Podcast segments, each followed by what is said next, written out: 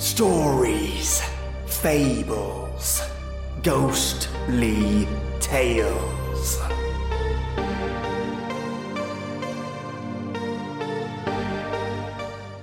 A young boy, a son of a captain, with a looming death sentence hovering over his innocent self, and guardians that both teach, love, and prepare young Fionn for his lifetime of adventures. Yes, folks, I have for you Irish fairy tales, and today is the boyhood of Fionn, where I read chapters 1 through to 6 today, and the remainder on the Friday. So, the last Irish folktale, Tuan Mac of Cairill, had descriptive language of what it felt like to be the animals that he reincarnated into, what it felt like to be a boar, the strength, the determination, the toughness, and the fear he had as an aging elk in a forest of wolves. Now we learn and discover what it feels like to be a child in those days. A hunted child. A child with an unknown burden. The experiences of young Fionn. Turn off the lights, turn up the sound, and let's listen to some fairy tales. The Boyhood of Fionn, Chapter 1 He was a king, a seer, and a poet. He was a lord with a manifold and great train. He was our magician, our knowledgeable one, our soothsayer. All that he did was sweet with him. And however ye deem my testimony of Fionn excessive, and although ye hold my praising overstrained, nevertheless, and by the king that is above me, he was three times better than all I say.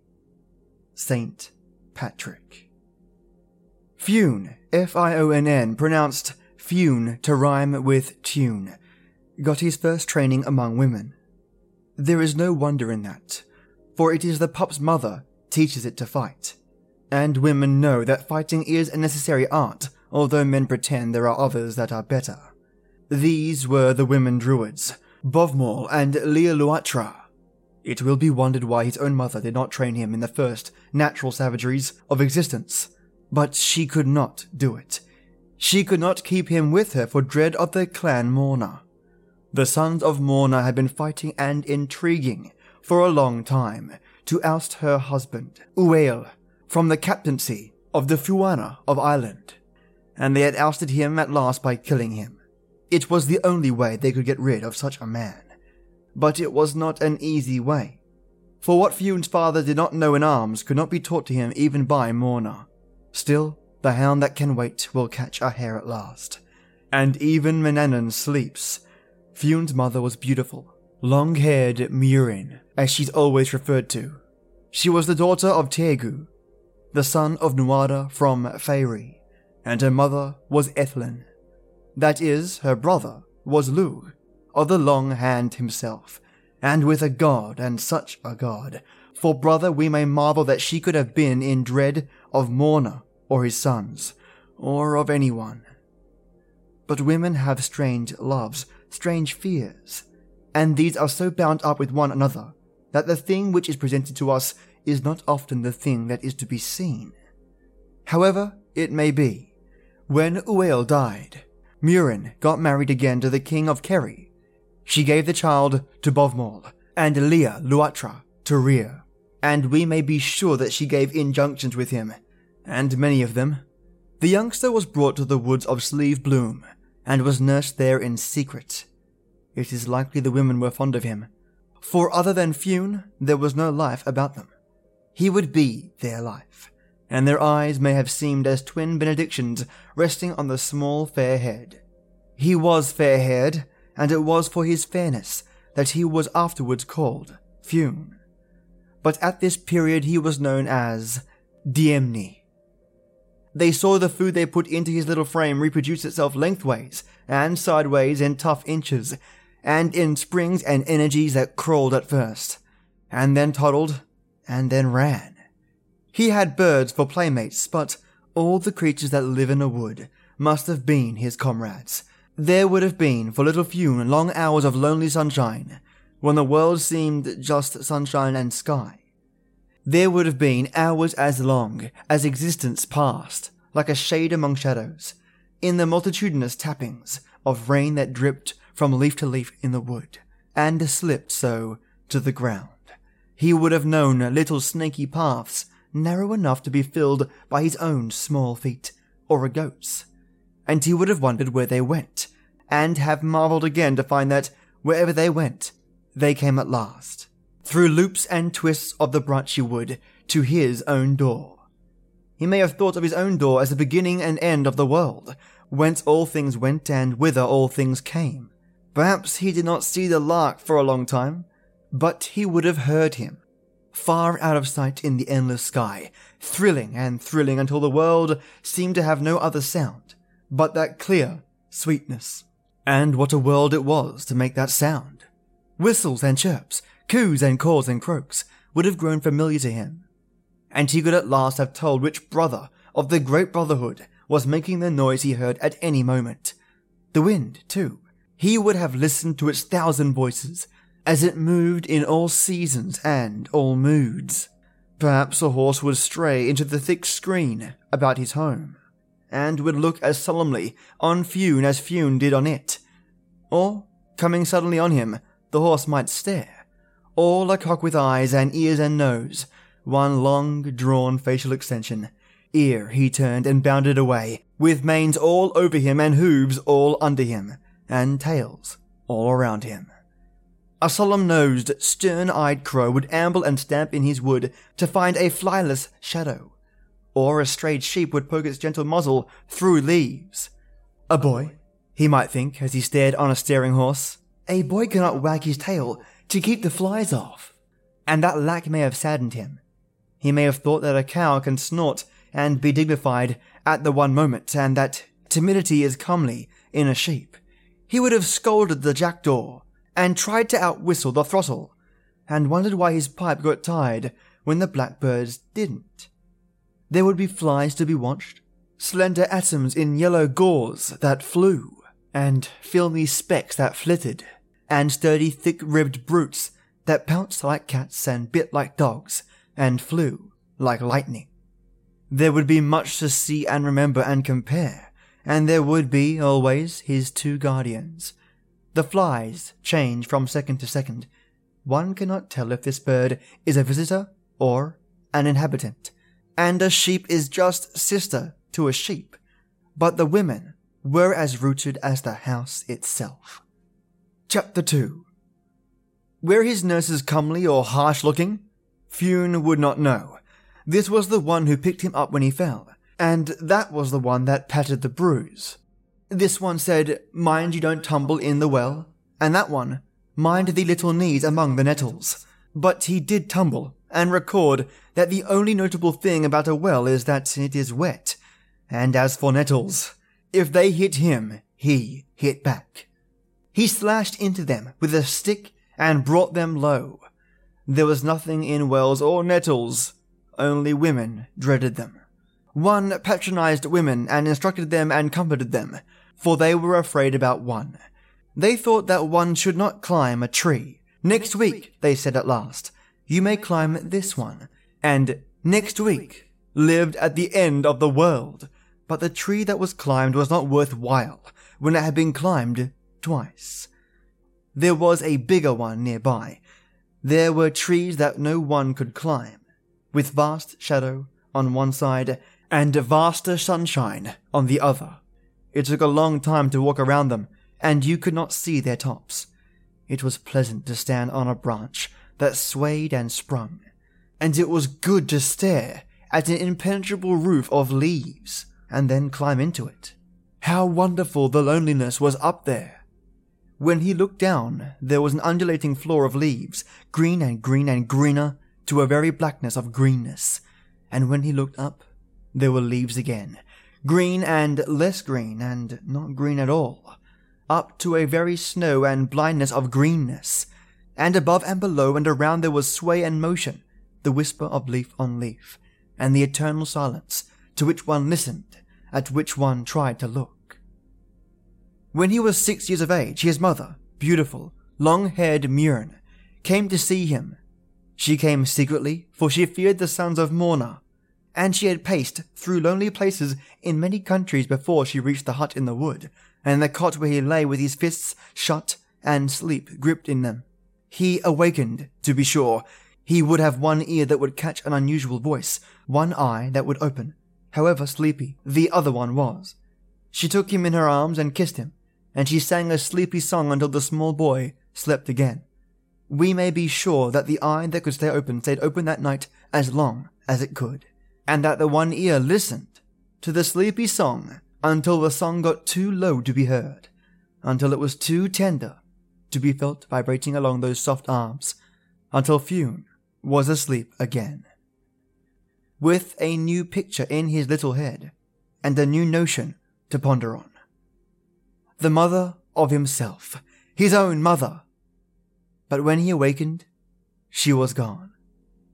She was going back secretly in dread of the sons of Morna, slipping through gloomy woods, keeping away from habitations, getting by desolate and lonely ways to her lord in Kerry. Perhaps it was he that was afraid of the sons of Morna, and perhaps she loved him. Chapter 3 The women druids, his guardians, belonged to his father's people, Bodhmall was Uail's sister, and consequently Fionn's aunt.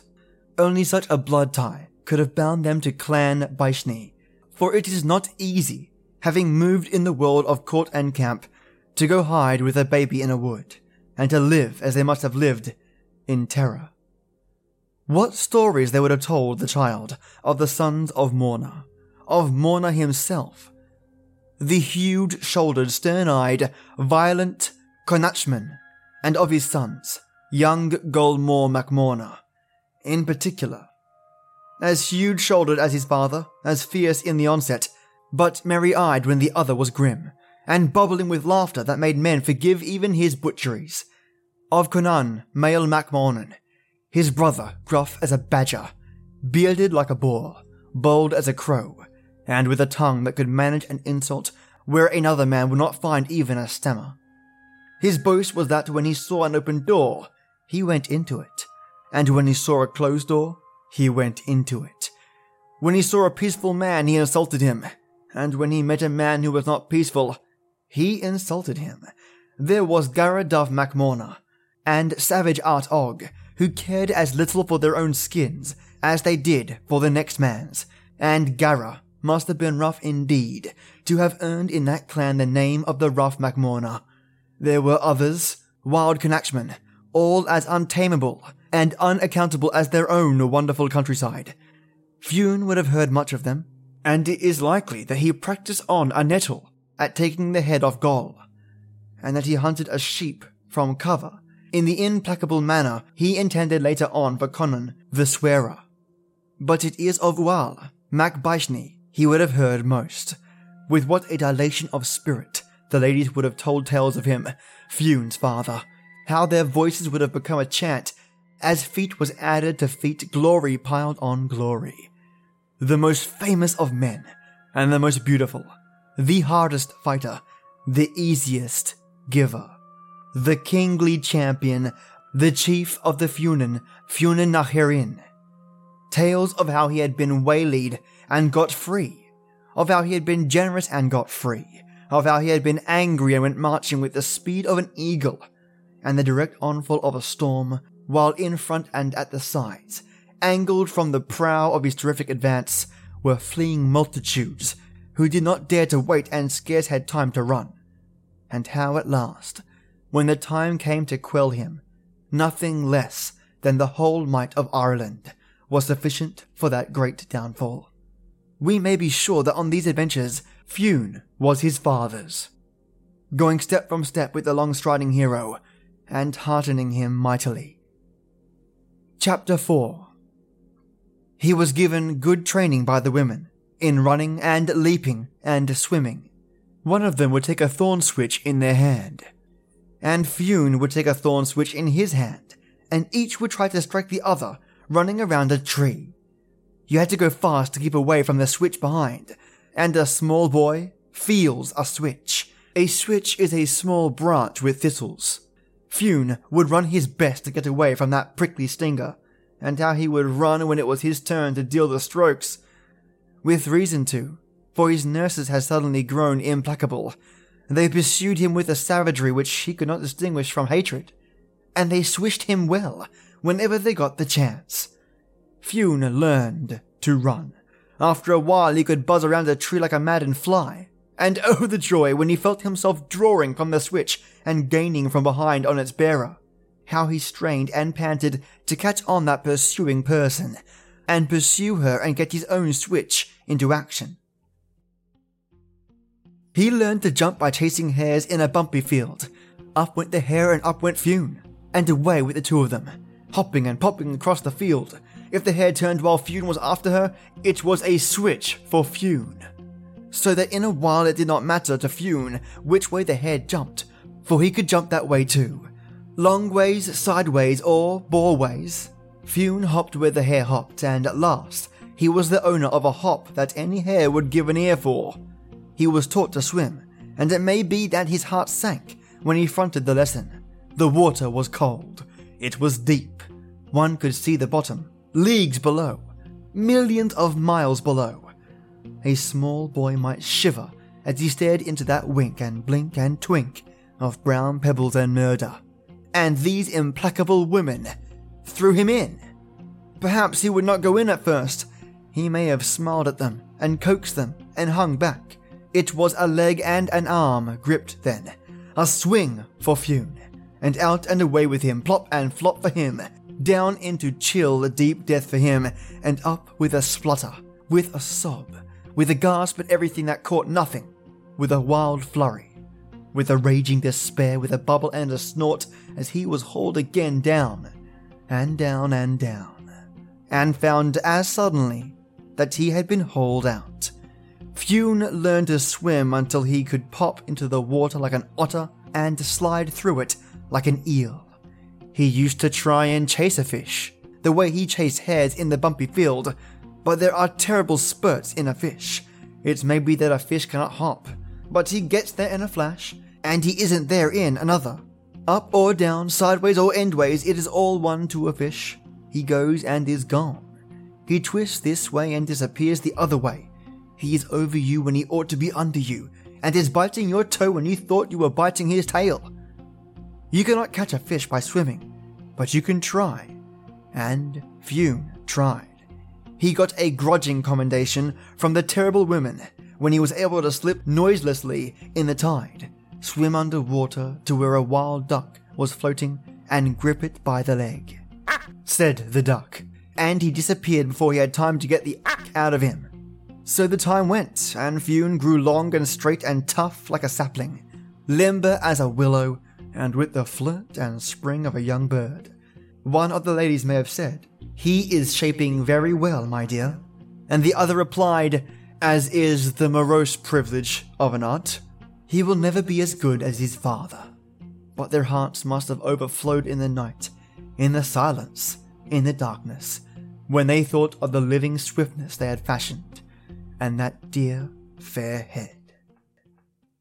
Chapter 5 One day his guardians were agitated. They held confabulations at which Fionn was not permitted to assist.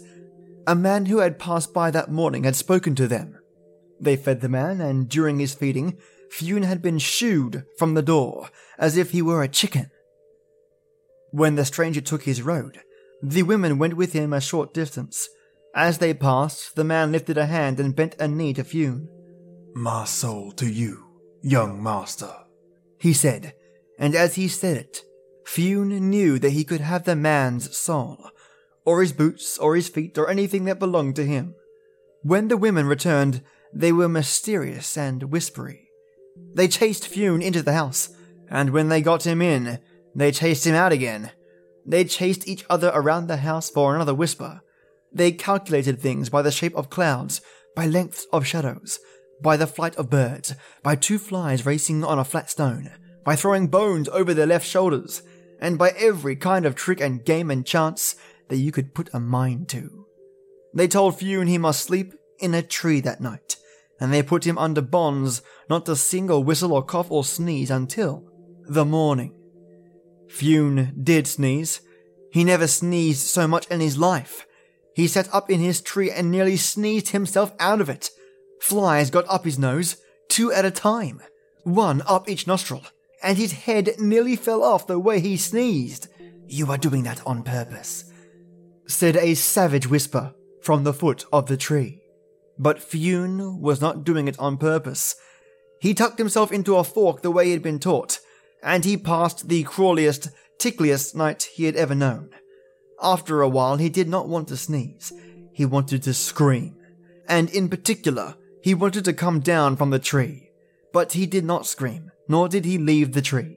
His word was passed, and he stayed in his tree as silent as a mouse and as watchful until he fell out of it. In the morning, a band of travelling poets were passing, and the women handed Fionn over to them. This time they could not prevent him overhearing. The sons of Morna, they said, and Fionn's heart might have swelled with rage, but that it was already swollen with adventure. And also the expected was happening. Behind every hour of their day and every moment of their lives lay the sons of Morna. Fionn had run after them as deer. He jumped after them as hares. He dived after them as fish. They lived in the house with him. They sat at the table and ate his meat. One dreamed of them, and they were expected in the morning as the sun is. They knew only too well that the son of Uail was living, and they knew that their own sons would know no ease while that son lived. For they believed in those days that like breeds like, and that the son of Uail would be Uail with additions. His guardians knew that their hiding place must at last be discovered, and that when it was found, the sons of Morna would come. They had no doubt of that, and every action of their lives was based on that certainty. For no secret can remain secret. Some broken soldier tramping home to his people will find it out. A herder seeking his stray cattle, or a band of traveling musicians will get wind of it. How many people will move through even the remotest wood in a year? The crows will tell a secret if no one else does, and under a bush behind a clump of bracken, what eyes may there not be? But if your secret is legged like a young goat, if it is tongued like a wolf, one can hide a baby, but you cannot hide a boy. He will rove unless you tie him to a post, and he will whistle then. The sons of Morna came, but there were only two grim women living in a lonely hut to greet them. We may be sure they were well greeted. One can imagine Gol's merry stare taking in all that could be seen. Conan's grim eye raking the women's faces, while his tongue raked them again. The rough MacMorna shouldering here and there in the house and about it, with maybe a hatchet in his hand, and Art Og coursing further afield and vowing that if the cub was there, he would find him. But Fionn was gone. He was away, bound with his band of poets for the Galtees. It is likely they were junior poets come to the end of a year's training and returning to their own province to see again the people at home, and to be wondered at and exclaimed at as they exhibited bits of their knowledge which they had brought from the great schools. They would know tags of rhyme and tricks about learning which Fionn would hear of, and now and again as they rested in a glade or by the brink of a river, they might try their lessons over. They might even refer to the Ogham wands on which the first words of their tasks and the opening lines of poems were cut, and it is likely that, being new to these things, they would talk of them to a youngster, and, thinking that his wits could be no better than their own, they might have explained to him how Ogham was written. But it is far more likely that his women guardians had already started him at those lessons. Still, this band of young bards would have been of infinite interest to Fionn, not on account of what they had learned, but because of what they knew. All the things that he should have known as by nature. The look, the movement, the feeling of crowds, the shouldering and intercourse of man with man, the clustering of houses, and how people bore themselves in and about them. The movement of armed men, and the homecoming look of wounds, tales of births, and marriages and deaths, the chase with its multitudes of men and dogs, all the noise, the dust, the excitement of mere living. These, to Fionn, new come, from leaves and shadows and the dipple and dapple of a wood, would have seemed wonderful, and the tales they would have told of their masters, their looks, fads, severities, sillinesses would have been wonderful also. That band should have chatted like a rookery. They must have been young. For one time, a Leinsterman, a great robber named Fiachul Mac Connor, and he killed the poets. He chopped them up and chopped them down. He did not leave one poet in of them all. He put them out of the world and out of life, so that they stopped being, and no one could tell where they went or what had really happened to them. And it is a wonder, indeed, that one can do that to anything, let alone a band. If they were not youngsters, the bold robber could not have managed them all. Or perhaps he too had a band, although the record does not say so. But kill them he did, and they died that way. Fionn saw the deed, and his blood may have been cold enough as he watched the great robber coursing the poets as a wild dog rages in a flock. And when his turn came, when they were all dead, and the grim, red handed man trod at him, Fionn may have shivered, but he would have shown his teeth and laid roundly on the monster with his hands. Perhaps he did that, and perhaps for that he was spared. Who are you? Roared the staring black mouth with the red tongue squirming in it like a frisky fish. Son of Uail, son of Baishni, quoth hardy Fionn, and at that the robber ceased to be a robber. The murderer disappeared. The black rimmed chasm packed with redfish and precipices changed to something else, and the round eyes that had been popping out of their sockets and trying to bite changed also. There remained our laughing and crying and loving servant who wanted to tie himself into knots if that would please the son of his great captain. Fionn went home on the robber's shoulder, and the robber gave great snorts and made great jumps and behaved like a first rate horse. For this same robber was the husband of Bodhmall, Fionn's aunt. He had taken to the wilds when Clan Baisne was broken, and he was at war with the world that had dared to kill his chief. This concludes chapters 1 through to 6 of The Boyhood of Fionn. And there are 14 chapters of this tale in total, and I can't wait to sink my teeth into them.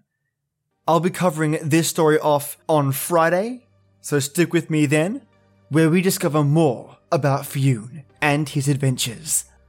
Now, I always talk about the descriptions used by the author when it comes to describing the environment and the people in it. And in The Boyhood of Fionn, we get to read what it feels like to be a kid back in those days and what kids got up to in those days. Chasing hare, mimicking deer, being thrown into rivers where you're scared to death that appeared bottomless, at least to a child. Ah, yes, the general threats of the old days. And I can't tell whether the Guardians were good or bad. I mean, they have made him into what he is today, the positives must have outweighed the negatives. Either way, Fionn is going to be one tough kid, and an even tougher adult. So now he's on the back of a robber that just murdered a bunch of poets. Yet another sentence I thought I'd never ever say. So yeah, I'm looking forward to the rest of this story and how it pans out. What do you like about these Irish folk tales? As you know, for me, it's definitely the language. For others, it might be the lore surrounding Irish fairy tales. And if any of you out there have an Irish fairy tale that you'd love me to narrate, let me know. Point me in the right direction with an email to storiesfables, at gmail.com. I've also been receiving a lot of thank you emails and a lot of awesome feedback via email. Thank you so much. It's always awesome to hear from you lovely listeners. So feel free to reach out to me at any time. And if you're really enjoying the Irish folk tales, there's plenty more on the way. I also have some authors sending me some stories, so I can't wait to narrate those as well. So I'll have plenty of stories to shake it up with next week. And should you have two seconds to spare, hop onto iTunes and leave this podcast a review. It lets others know out there that this podcast exists and is worth listening to. And a huge thank you, of course, to all of you that have done that so far. It means the world to me. So have a creepy Wednesday night or deliciously lovely morning. Drink loads of Earl Grey or any hot beverage, and I'll catch you Friday for the remainder of the boyhood of Fionn. And as always, till next time.